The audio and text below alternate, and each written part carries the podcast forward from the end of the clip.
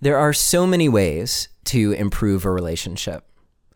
And perhaps no single thing has a greater impact on how connected you feel in your relationship than the way that you communicate with your partner. And there are so many ways to improve communication. However, not all the ways that you improve communication will necessarily help bring you closer to your partner, especially when you're in conflict with each other. But even when you're not, when you're trying to communicate about loving, caring, amazing things, there are ways to do that that actually bring you closer. And then there are ways to do that that just don't have as much of an impact. So I took the top three things that you can do to improve your communication in relationship, and I made a guide out of them. They're easy to follow, and once you put them into practice, you will notice a big change in your relationship for the better. So, um, right, because why would you do it if it was for the worse? So I encourage you to visit neilsattin.com slash relate. That's R E L A T E. Or just text the word relate to the number 33444 and follow the instructions, and you can get my free guide. Uh, it's the top three relationship communication secrets. All right, on with the show. Hello, and welcome to another episode of Relationship Alive. This is your host, Neil Sattin. Now, I have a question for you, which is Do you get confused about how all of this talk about attachment theory and creating safety and and closeness with your partner how does that match up with some of these other theories about sexuality that you have to always be keeping things new and different and challenging in order to keep things exciting and charged with your partner if you're confused about that, then today's show is for you because we are going to go straight to the heart of the matter as to why creating an amazing, safe container for your relationship and shooting for maybe shooting isn't the right word, but aiming for secure attachment with your partner, why that is actually a vehicle for lifelong passion and really uh, intense, charged, exciting, erotic connection in the bedroom and out of the bedroom. So on today's show, we are going to be talking with Dr. Sue Johnson, who has been on the show before. And she is the founder and creator of Emotionally Focused Couples Therapy, which is sometimes called EFT, and the author of Love Sense, the revolutionary new science of romantic relationships, as well as Hold Me Tight, seven conversations for a lifetime of love. She is one of the world's leading researchers on couples therapy and on attachment. And she is here with us today to talk about how attachment and sex work together. Um, as always, we will have a detailed show guide for today's episode. And the way that you can find it is to go to neilsattin.com slash Sue, S-U-E, and then the number two. Because I think the first time she was on the show, we used neilsattin.com slash Sue. So you want to go to neilsattin.com slash Sue two, and uh, you can find the show notes there. You can download them, any relevant links. You can also always text the word passion to the number 33444 if you're here in the States, and uh, I will send you a link so you can download the show guide for this episode and all other of our amazing Relationship Alive podcast episodes. All right, that's enough from me. I'm really excited to dive into today's conversation with Sue Johnson. Sue, thank you so much for joining us again here on Relationship Alive. You're welcome. I'm very happy to be here. Now, it's early in the morning and we're going to start talking about one of my favorite topics, which is sex and just why this context of creating safety is so important for uh, a thriving uh, sexual, sensual, emotional connection between couples and, um, well, between the members of a couple. Um, so I'm wondering if you can create a context for this conversation. What, what are the like competing theories out there about w- what helps uh, a, a couple's relationship stay sexually exciting over the long term? Um, well, there isn't really, it depends what you mean by theory, Neil. Um, really, the theories out there about sexuality have sort of completely ignored um, relationships. It sounds strange, but um, for example, um, my colleague Sue Carter just recently became the director of the Kinsey Institute, which is the big, big mecca in the US for um, research on sex. And she's an attachment researcher. She studies a bonding hormone called oxytocin. And she put out um, a press release that Kinsey, for the first time ever, was going to start um, looking at sexuality in, in terms of relationships. It was going to include relationships in the study of sexuality. and there was the most enormous reaction. Um, you know, um, people like Dan Savage, who writes a lot about sexuality in New York City, um, basically started howling and saying that, you know, what was this? Was this somehow um, just a conservative approach to, to um, sexuality? And um, I thought it was amazingly interesting because, in fact, the theory of relationships and the science of relationships has sort of not really taken account of sexuality. And understanding sexuality haven't taken account of relationships, which is a bit silly when you really look at the fact that we all know sex can be recreational and it can happen in a lot of different contexts. But the bottom line is that for an enormous, vast number of people, the regular place that they have their sexuality happening is, in a long term relationship. So it's kind of fascinating. Um, and I think it's time that we fixed that and we started to really put sexuality and relationships together. We, we started to look at, um, you know, what really happens in the bedroom. You know, Peter Ustinov was an English actor, very popular many years ago. He said, sex is a conversation by using other means, by other means. And I think that's a useful image because if you think of sex conversation, and I say to you, um, do you think you'll have a better conversation if you feel um, safe with the other person, connected to the other person, um, that you can play with the other person, that they'll um, sort of respond to your cues, so there's a flow between you? You would say, of course, of course, it's obvious. You'd have a better conversation. Um, uh, and but if I put it in terms of sexuality, we seem to have got caught up in this sort of idea that familiarity is going to kill desire, and that in order to have a good sex life, it's almost like uh, feeling safe and connected with somebody is actually a disadvantage. You know, there are people who actually sort of put forward that point of view. I want to state right away that um, that's a cliche and there's no research that says that, none. Uh, and in fact, what we know from the survey research that comes out of places like the University of Chicago, which I think is the best survey research in the world, we know that the people who report having best sex, have sex most often, and find it most thrilling are people in happy long term relationships. so, you know, um, it's an interesting thing that this debate keeps raging. I think the reason it sort of got going is because um, we haven't understood relationships, and we we haven't been able to differentiate between what we call sort of familiarity, which is can be very very disconnected. You know, it just be like living in, with roommates with each other. Um, that can be familiarity. We haven't distinguished that from the kind of comfort and connection that happens in secure bonding.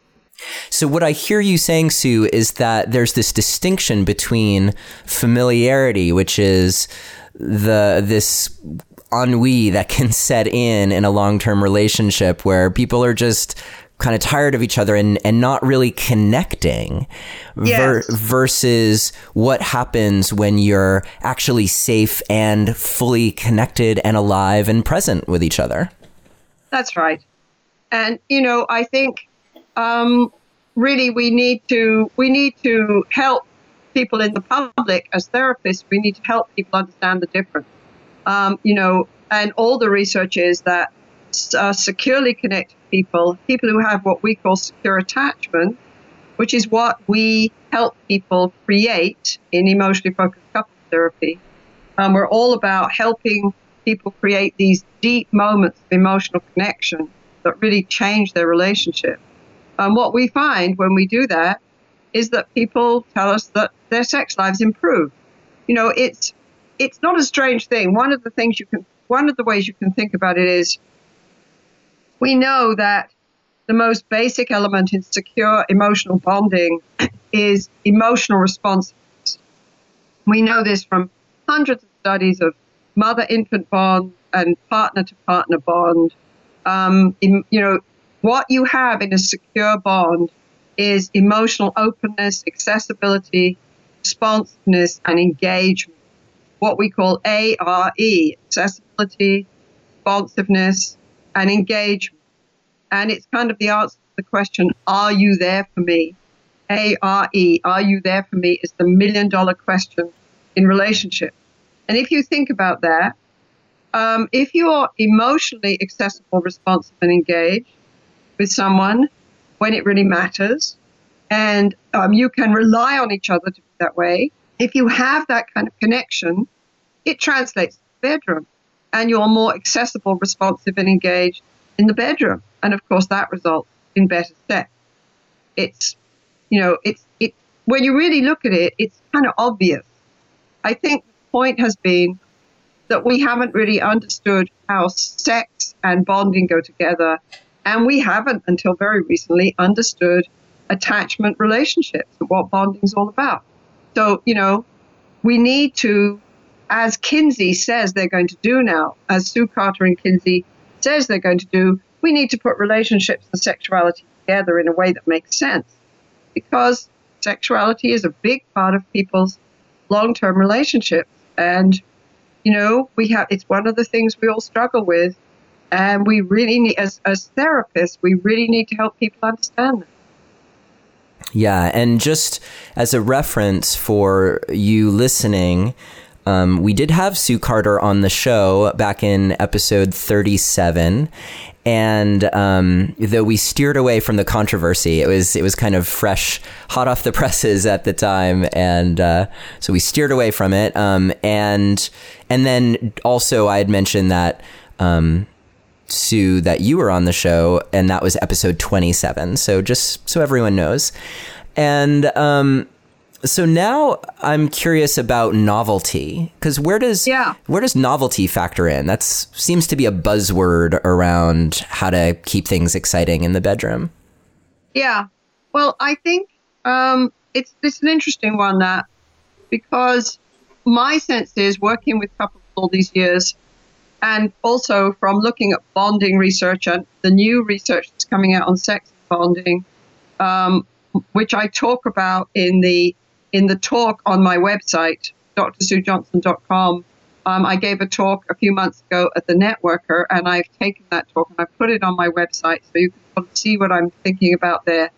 But, you know, of course, novelty is great, but what we see is novelty is you take it out of context, it doesn't make sense. You know, novelty happens, it's like play. So, an attachment researcher would say that um, passion, sexual passion, is the longing for connection. That's an emotional piece.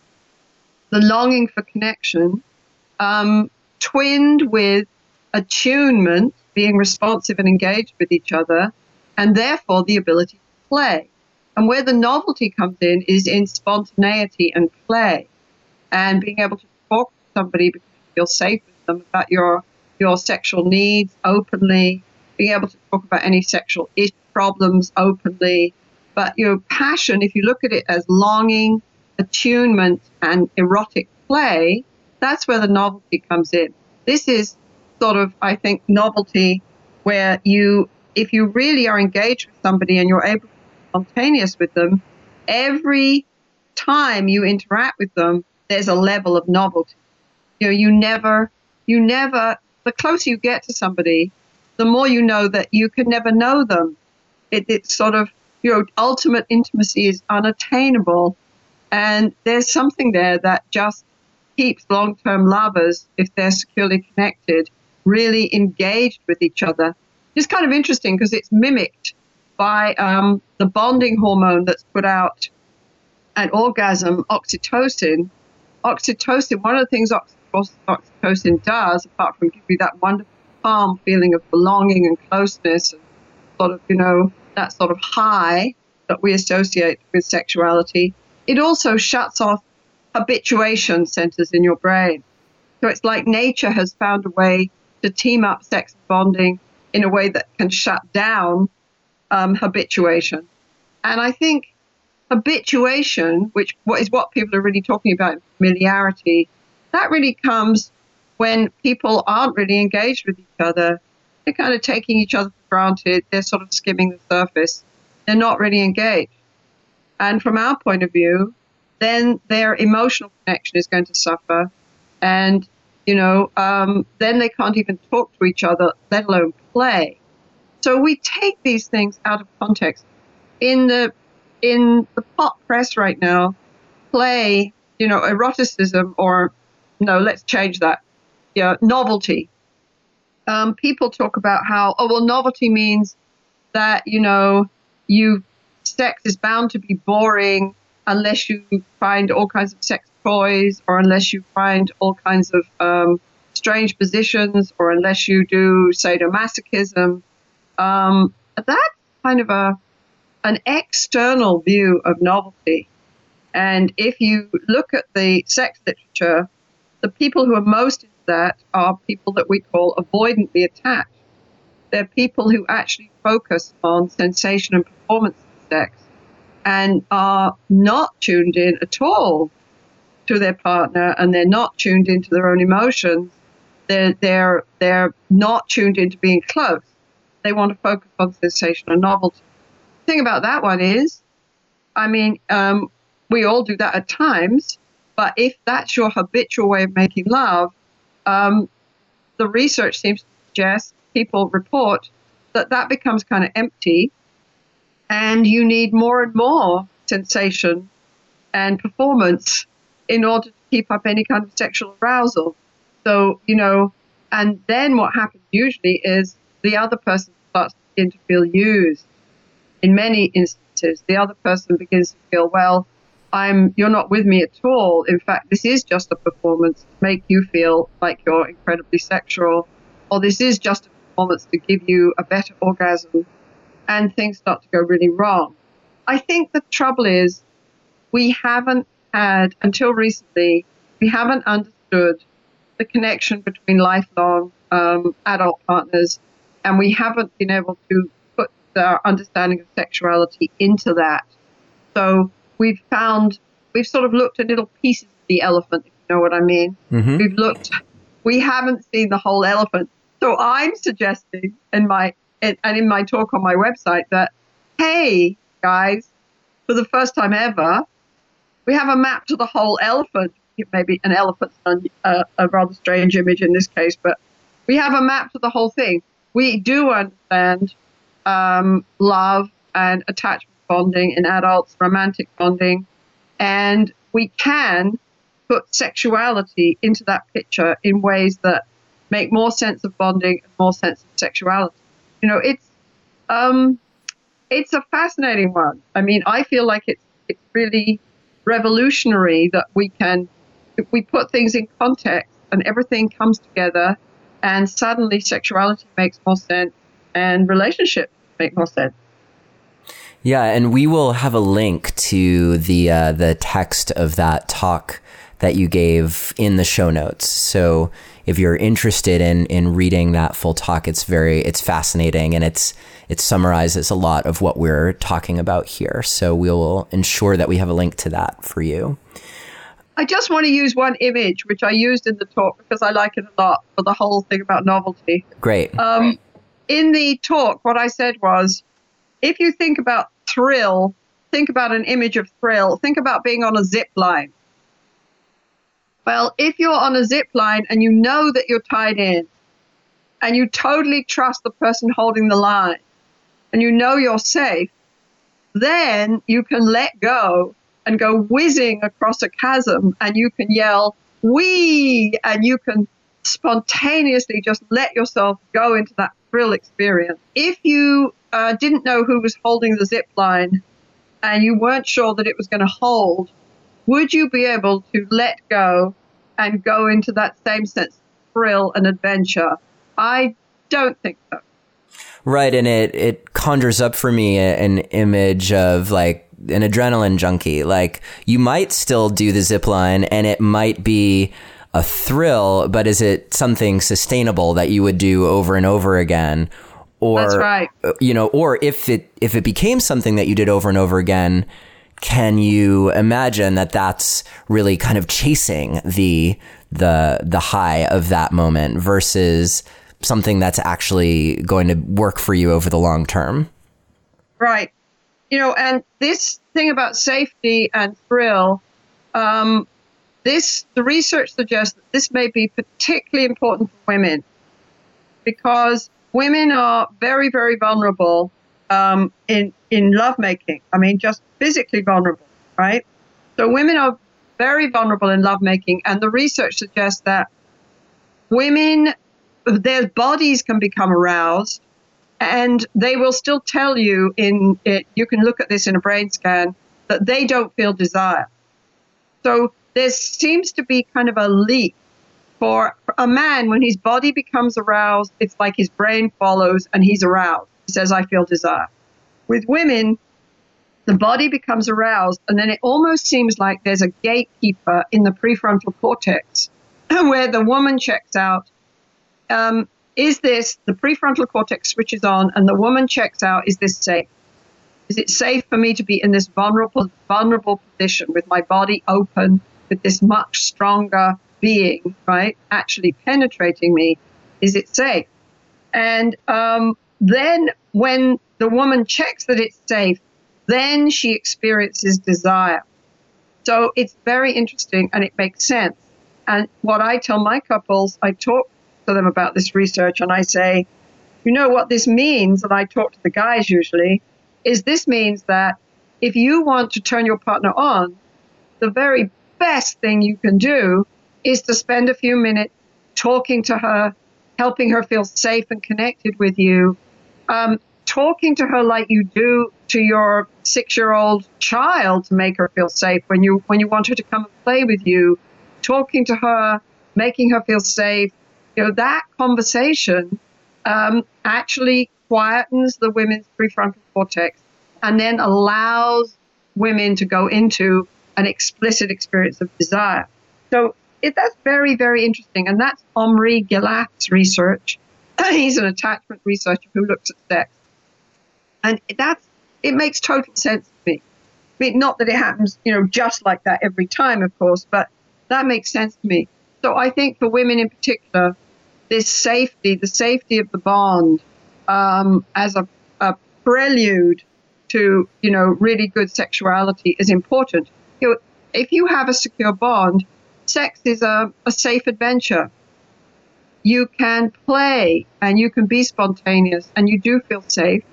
And the thing that I love about that is it seems to me that it means that passion never has a best before date. Passion can always be renewed. You know, in a long-term relationship, you lose connection, emotional connection, and you can re- you can realize you're you're not connected. You can readjust. You can turn back to each other. You can repair rifts. Well, I think that's the same in terms of physical connection.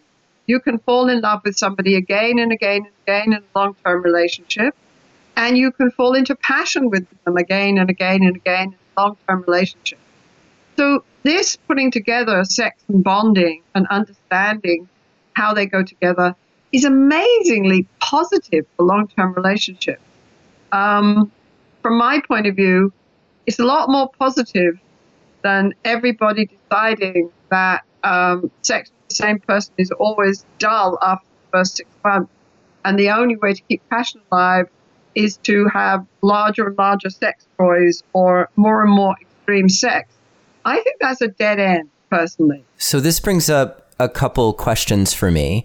The the first question is so let's say I'm listening to this conversation and I'm in a relationship.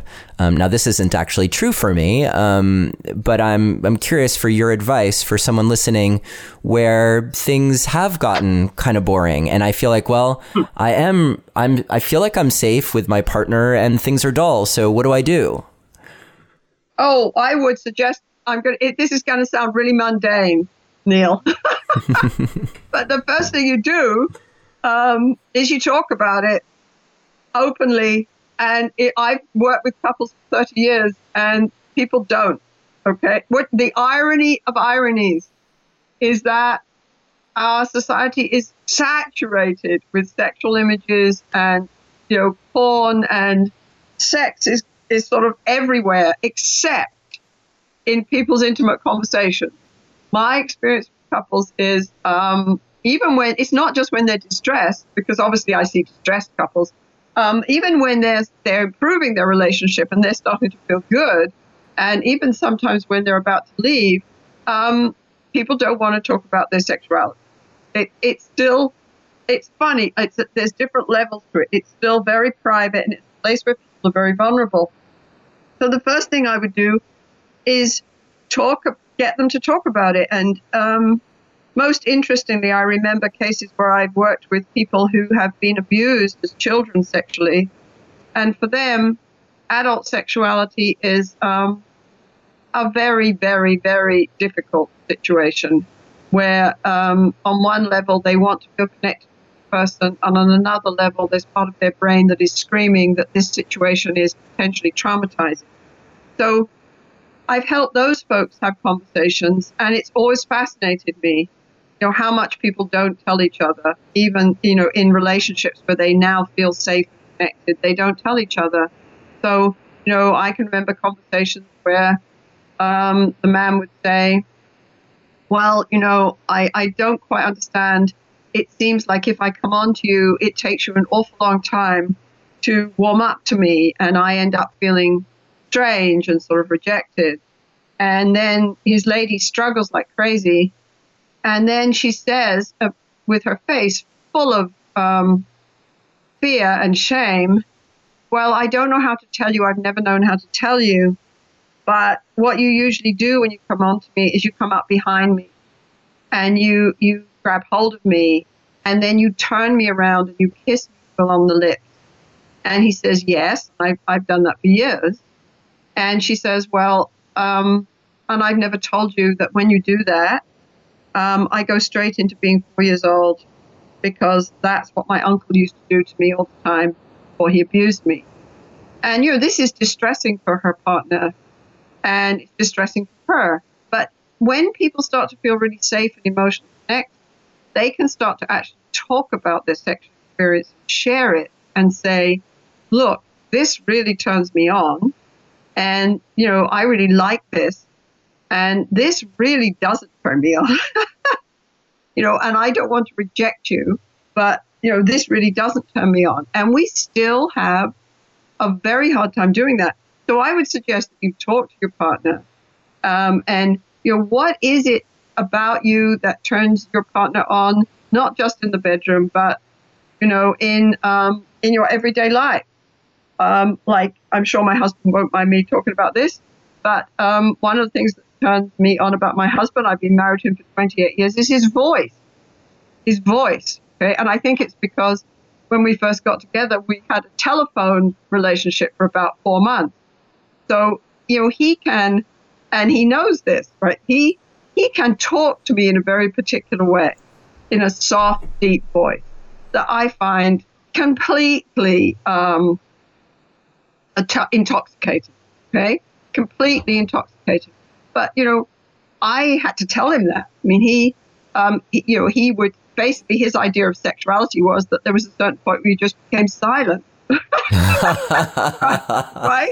And so, you know, and if you think about that, that's pretty common. You know, it's kind of like we sort of moan a little and give noises, but and so for me to be able to say, hey, you know what? It's like you, when you use these phrases or when you talk to me in this low voice, it's like beyond sexy, you know, just beyond anything, right? And really? Yeah. So a lot of it is sharing and, and, and also this emotional closeness. I mean, um, you know, people write to me and they tell me, we read your book, Hold Tight. We started having these conversations and I can't believe what's happened to us in our in our um, relationship, but also in our sex life. We just feel freer. We feel we play more. You know, we um, and and I've I've asked things that I would never. I've asked my wife to wear sexy lingerie, and I, I somehow I would never ask her to do that before, but I have. You know, and so people can talk about things that are very close and very intimate. Um, for example, I remember one of my clients talking about he was a pretty sophisticated client, and she talked about the fact that there is something in sexuality where, where women, um, not all the time, women, there's something about submitting to your partner that is very sexy. And this woman wanted to talk to her partner about this. But she was very clear about it. She said, you know, for you to, um, you know, hold me a certain way, I feel sort of like I can just relax into your arms and submit to you, and that's sex. But when you do this other move, um, that doesn't bring up the desire to submit in me. In fact, um, it feels awkward, and I feel somehow confined, and some part of me just wants to start to fight you. So listen to how intimate these kinds of conversations are. And people don't know how to have them. Um, I'd suggest the very best way to have better contact in the bedroom is actually to be able to have close, intimate, loving conversation, an emotional conversation, an open conversation. You know, um, uh, there's a beautiful piece of research. I think I quote it in my talk that's on the website. A man called Horton. It's old now. Uh, it's one of the first pieces of research I ever read about sex. And what he found was that if you look at what predicts success of teaching sexual techniques to people who are having a hard time in the bedroom, like sensate focus, which is teaching people how to create touch, you know, and um, safe touch and arousing touch, and really sort of ease them into sexuality. What his research said is um, the success of that you know, whole coaching intervention was completely predictable by the level of the couple's communication before they ever went into coaching. So, and that, and my response to that is, of course, of course. So, communicating about it. Sex is an amazing act of attunement and coordination when it works. It's an amazing, you know, I dance Argentine tango, and so I always make the comparison. Um, why is Argentine tango sexy? Well, you know, there's silly sort of theatrical tango where the women put their legs over their head like that. But if you look at a really sexy tango, you pick up on the amazing attunement between the couple. It's the contact where all the fire is. It's the it's the it's the interaction where all the fire is. What's happening between the couple, you know, and you pick up on that, and that that's the magic of it. It's like sort of like you need the emotional music to create um, really optimal sex. You know, um, sex without the emotional music is is just one dimensional. But imagine dancing with no music; it just sort of doesn't work. I think I'm rabbiting on here, but I think you're getting the idea. Yeah, yeah, and and even that, I, would like to offer a, a, little adjustment because my my partner and I, and regular listeners to the podcast know this. We dance. We actually dance at least once a week, and uh-huh. um, and the kind of dance we do is typically done to music, but we it can also be done in silence, where you're just totally in tune with your partner and moving yeah. and and creating structure between your your bodies and um, and you know between us it's a it's a regular way to recharge that that energy. And what was immediately coming up for me in what you were talking about was the importance in a couple of seeing the big picture that um, that what's happening in the bedroom is more than likely simply uh, uh, a um, an extension of what the rest of their relationship is like. How much play right. is there in the rest of their relationship? How much how much sensual connection do they enjoy when they're not having sex, but simply, um, ex- you know, exploring um, each other, you know, throughout the day? That's right. That's um, right. So, but you know, go ahead. We, we, we haven't understood relationships, so we want quick fixes, and that's what the media is into, giving you quick fixes. So people say, "Oh, your sex life isn't so good with your partner, so here, go and you know." Do this sadomasochistic technique. right. Watch this TED and, talk, which is only 19 minutes long, and and then you'll know. Right. And you know, and and you know, really, what we're saying is, no, sexuality is a lot more um, has a lot more depth to it than that. You know, and picking up, you know, but the other solution, which is look at everything in context and look at your whole relationship and how you dance together. Well, people haven't wanted to do that because, to be honest, we haven't really shown them how until recently. Yes. Um, we haven't really been able to give them a, a map to um, what relationships are about, sexual relationships are about. You know, it's, and I guess what comes up for me is talking about dance um, in tango, Argentine tango is very, very difficult dance. It takes about eight years to really sort of be able to do it. And um, one of the fascinating things that happened to me happened to me was after I'd been dancing for about three years, I danced with a man I'd never danced with before, and you know, you, there's certain rules. You don't stop in the middle of the dance floor and tell somebody about their dancing. It's an absolute no-no. But this man did. So he, he stopped in the middle of the dance floor and he said to me, What are you doing?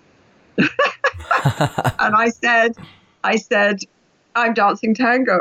And he said, No, you're not. And I said, I'm sorry. he said, You're um, completely focused on the steps and predicting the steps. So he's telling me you're focused on the outside, right? Mm. And I, I looked at him and he said, um, you can just walk with me and do brilliant, sensuous, amazing, engaged tango. The secret is in the connection between us, not the step. The secret is in the flow between us, how you respond. Do you respond to the slight pressure of my hand by turning? And do you make it your own turn, or do I, you listen to how fast I want the turn? And do you stop where I ask stop? And then do you do a new move that I respond to?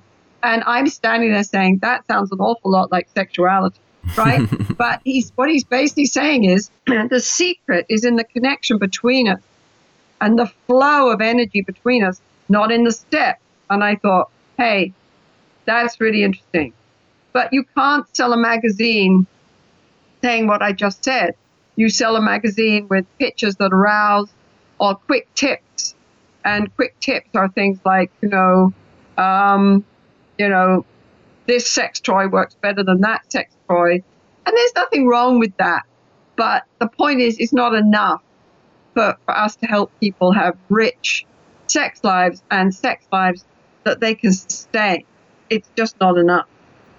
This this is going to maybe seem like a little bit of a left field question, but I'm curious because it I think it comes up in dance and it obviously comes up in life and it's connected to sex, which is the question of jealousy.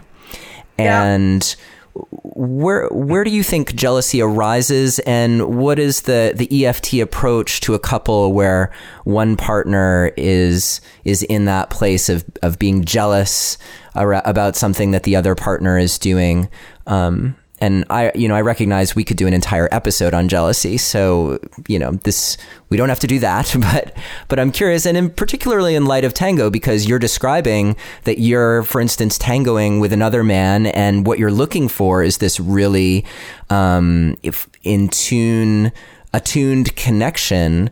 Yeah. That, as you said, is almost like sex in in that re- regard. So, um, yeah. So, take it away. What do you? Where does that lead you? Well, I mean, jealousy is all about a sense of threat. You're threatened because, you know, when you're jealous, you're threatened that your partner is giving their attention or to another person instead of you, that your partner is somehow, um, you know, interested in another person in a way that it, that they could turn away from you. So there's a sense of threat there, right? And um, certainly, I think jealousy comes up in you know things. One of the reasons why uh, your partner having an affair with somebody else is so threatening, most folks, is that there is a threat to the bond there. There is a, you know, what do you mean? You you turned away from me. I wasn't in your mind. You didn't think about the impact on me, and you chose to go and have this potentially intimate bonding connection because we know that sex is the doorway to bonding. Okay, you chose to go and have this potentially intimate connection with this other person, even though you knew it would hurt me. I decide I don't really matter to you. That's terrifying. So, and then jealousy comes up, and I think it's pretty wired into our brains because the emotional bonds we have with the people we depend on are so core. They're so core to who we are. They're wired in, and that's what I talk about in all my books and in my book Love Sense. They're wired into us. We know that from all the bonding research. So that's what jealousy is about. But um, I think it's a question of level here. You know, people look at tango, for example, and they, they see it as a sexy dance, and it is when it's done as theater, which is what most people most most people see. But um, you know, but I think it's a, a question of level. You know, um, I mean, my husband has watched me dance tango, and you know, he knows that I'm sharing this moment of particular kind of intimacy and play with this other person. And there's a physical element to it, but it, it's a sensuous element and it's structured by the music and it's on the level of play. You know, it's not, um, you know, um, tango dances don't dissolve into orgies. no? Uh, no, no, they don't. No, people, as one of my, my friends that I dance with said to me, he said, "You've got to be kidding." That when I'm when I'm dancing tango, especially with a good dancer, I am so immersed in the music and the beat of the music that comes into my body, and tuning in um, and sending you messages and having you respond that I really wouldn't have time to actually get around. You know, that, that that's just too difficult, right? So there's different levels of this, but I still think the dance image is the dance image is a useful one um, to look at sexuality, you know, and especially emotional music. If you, it's the emotional music that adds depth to the dance and sort of interest to the dance. You know, yeah. If you look at it, there's so many elements to sexuality. You know, I think the thing that perhaps bonding science says that is really revolutionary for people that they have a hard time with in terms of sexuality is that um, we believed for years from Freud that sex and aggression were the most powerful instincts in our species.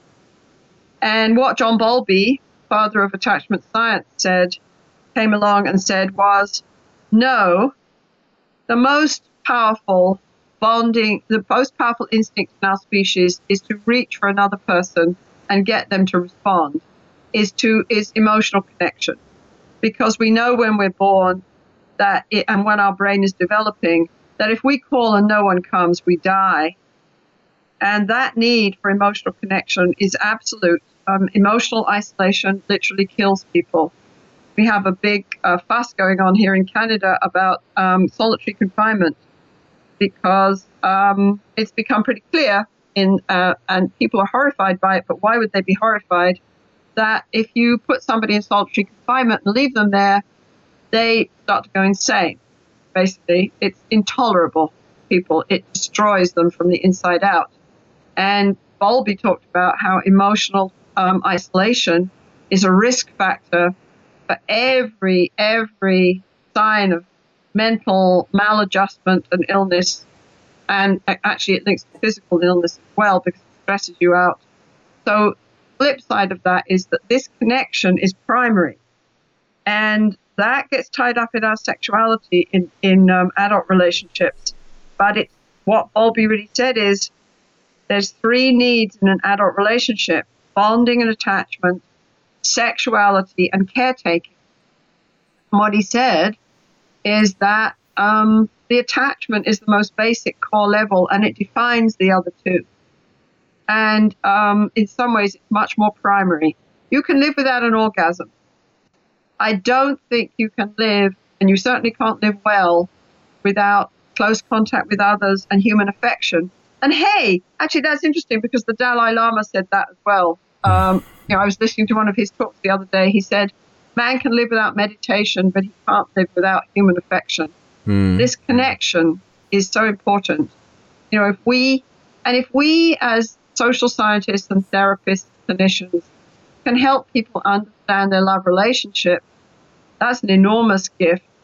And if we can also help people understand the connection between sexuality and relationship, um, you know, and so we help people actually understand something called passion. Um, you know, the potential here, the potential here is enormous. You know, it, it, it takes sexuality and broadens it. It makes it huge and fascinating and interesting rather than, my point of view, what we so often do or have done is we've, in our attempt to open it up and be less um, restrained or oppressed sexually, we've actually narrowed it down to sensation and performance. To, you know, how do I get more sensation? You know, how do I look hotter? You know, and, and that feels like one dimensional sex to me. As I said before, from our point of view, uh, my point of view as a bonding theorist, that's what we call avoidance sex.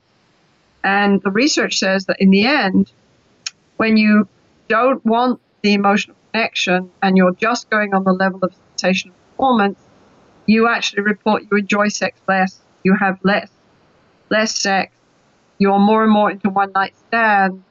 Uh, you know, sex becomes one dimensional and yeah. then in, and yeah. then indeed it can become boring. Yeah, and and I think your talk that we we mentioned, and again, we'll have a link to that in the show notes. And if you're if you want to download the show notes, just visit neilsattin.com slash sue two S U E and then the number two, or text the word passion to the number three three four four four, and we'll send you a link so you can get the show notes and a link to this talk because that discussion of the different attachment styles and how those translate into sexuality is so fascinating and, and I think will be really helpful for people. Um, Sue, I'm wondering, I have one last question for you, and we're, we're getting close to the top of the hour, so I'm going to honor that time commitment. And the last time you were on the show, the episode 27, we called it Breaking Free from Patterns of Conflict. And so I'm wondering, I'm wondering if we can just have one last coda on that theme for today's episode and and talk about um, it, so if I'm listening to this show and I and I feel like okay, I'm sort of I'm stuck. Like whether it's boredom, like we addressed earlier, or maybe we're in this kind of pursuing distancing relationship in regards to sex with like a, an imbalance in terms of one partner wanting it more than the other. Yeah. Those sorts of things. But basically, if we wanted to break free from a pattern of our sexuality and do it in a way that honors attachment and safety, what would you suggest as like a first or a first and second step that someone could take? And and I'm I'm going to ask you to try to limit your time um, because I know you have somewhere to be. So um, that's so, okay. Yeah, that's that's a great question. Um, well, what we would do is what is what we do when people tell us we're having problems emotionally and we can't connect and we're having fights in general. What we would do, we do the same for issues in the bedroom usually we help people talk about their relationship and create more safety in their relationship before we get them to talk about sex. And I think that makes sense in the light of all the other things I've said here in this talk. But then we help them look at their dance, their sexual dance. What happens in their sexual dance? We help them understand the pattern. You know, what is the pattern?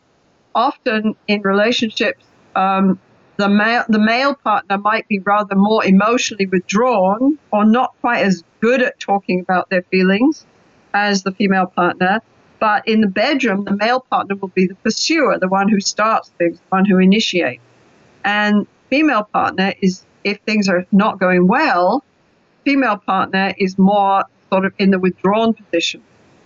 And, you know, the more the man pursues sex, the more the female partner somehow feels um, somehow put upon or not seen, and the more she shuts down, and the more she, and the man feels she shuts down, the more he gets upset, and the more demanding he becomes. Everything starts to go wrong. I'm just giving you an example of how it goes wrong. Um, so you know that's a common one, and we help people look at their patterns. What is the dance you do? And we just help people map, map out the steps how does you how does how do most of your sexual encounters start? Um, then you do what do you do? And we just help them use verbs. You know, well, I go up to her and I I I sort of push her up against the wall, and that look at the word. You push her. Yeah, I push her, and and if you were going to actually put it into words, what would you say? I would be saying, "Come on, um, let's make out." right? and so, and then I say to the woman, what happens to you when he says that? And she says, um, what did he say? You know, she, she's she's looking out the window right now, right? And I said, and I sort of repeat it, and she says, yeah, he always says that. He says that, but listen to her voice. I said, sounds like you go somewhere else when he says that. She says, yeah. I said, well, what happens to you? She said, oh. I said, how are you feeling in your body? And she says, nothing. I said, well, what, what are you saying to yourself? You know, I'm trying to track her experience. And she says, oh, I say to myself, there he is again. He just wants an orgasm. Right. I say, and what do you want to do? She says, um, want to do? Oh, I usually go along with it because it's easier. But what I really want to do is I just want to turn away from him and say no. Right. But I don't because it's going to be a big fight. Mm. So then we track and we say, and this is what happens in your dance, and you're caught in this dance, and it's taken over your sexuality, and it makes it hard for you to feel close and connected and engaged, and that makes it almost impossible for you to be passionate together and to tune into each other and coordinate these moves into synchrony into what we call, I call in Hold Me Tight, synchrony sex, right? This really great sex. It's impossible because you're stuck here. So they talk about their pattern and they talk about the emotional music. You know, he says, well, you know, the only time I know that you love me is when we make love and you have an orgasm.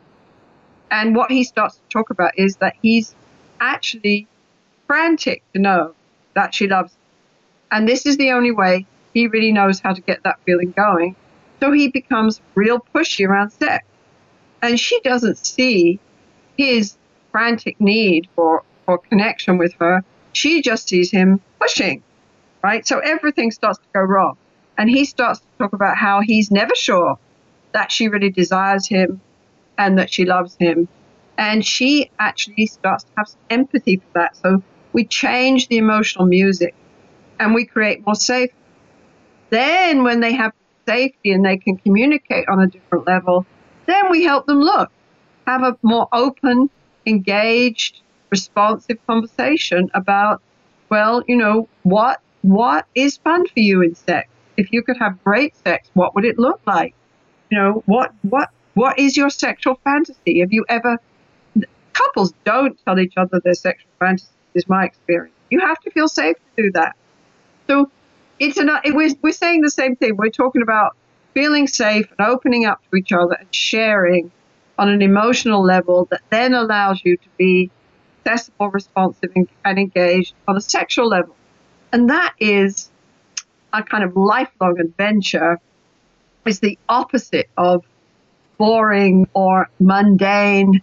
You know, it's like um, um, safely connected long term partners who can play and make this connection in sex. Um, they don't talk about being bored. You know, um, they just don't. If you listen to them, it's sex right. is just a place to play. They're too busy dancing. Too busy dancing. What a lovely way to put it, Neil. Yes, they're too busy dancing. The neat thing about this is we can really look at what creates optimal sex here. not just what we're sold by the porn industry, who only want to make money. Let's be clear, they don't care about our sexuality, they just want to make money. Um, you know, we can really look at what creates great sex here, right? And and you know, you can use sex for lots of things. You can use sex for comfort. You can, yes, sometimes you just want an orgasm and a release. But I think the exciting thing about this science is that it really helps us understand how sexuality works in relationships. And we can, we're now at the point with bonding science where we can help people have great, lasting relationships and a great, great erotic life together. Hey, that, that has to be good. That just has to be good. Yeah, and what I love about it too is that I think for many people they don't really know what they what they want and what they like sexually because so much of their sexual tastes have been the product of this kind of haphazard um, growth, if you want to call it growth, that happens over the course of their lives. And yeah. so being able to bring it back to this invitation of being being safe with each other and then free to play and be curious and explore you can yes. totally relearn what excites you and what turns you on and and it may not even be what you think it is and that is a beautiful point that's a beautiful point thank you for that um, because you know the research that safe safe connection having someone who you can really turn to and connect with who you know loves you helps you explore on every level whether it's out in the playground or in the boardroom or in the gym or mountaineering or to your own emotions or in bed. The research that secure connection with another person helps, gives us confidence and helps us be curious and explore is unassailable. It's just the way our brain works. So what you just said is brilliant. Thank you for that. Yeah. Absolutely. And and thank you so much, Sue, for again for coming on the show, sharing your wisdom.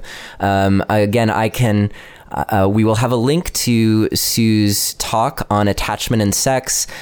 Also, huge recommendation for Sue's books, Hold Me Tight and Love Sense, which um, are just such thorough approaches to understanding yourself in relationship, yourself in love, and how to make steps to break your patterns and experience what we're talking about this safe, connected, play and spontaneity to keep things alive. So we've gone a little bit over where we said we were we would. And Sue, I just so appreciate your generosity with your time and your wisdom, and uh, it's always such a pleasure to have you here with us on Relationship Alive. Hey, Neil, nice to be here. Thank you for listening to another episode of Relationship Alive. If you like what you've heard and want to make it easier for other people to find out about us, please take a moment to subscribe to our podcast and to rate and review us on iTunes. If you have questions or comments or want to continue the conversation, you can always join our Relationship Alive community Facebook group. And for more information about today's episode, visit us online at neilsattin.com slash podcast. Or you can always text the word passion, P-A-S-S-I-O-N, to the number 33444 for more information. Finally, do you have a burning question that you're hoping we can have answered here on Relationship Alive, either for a future or past guest? Let me know and I'll see what I can do. Take care and see you next time.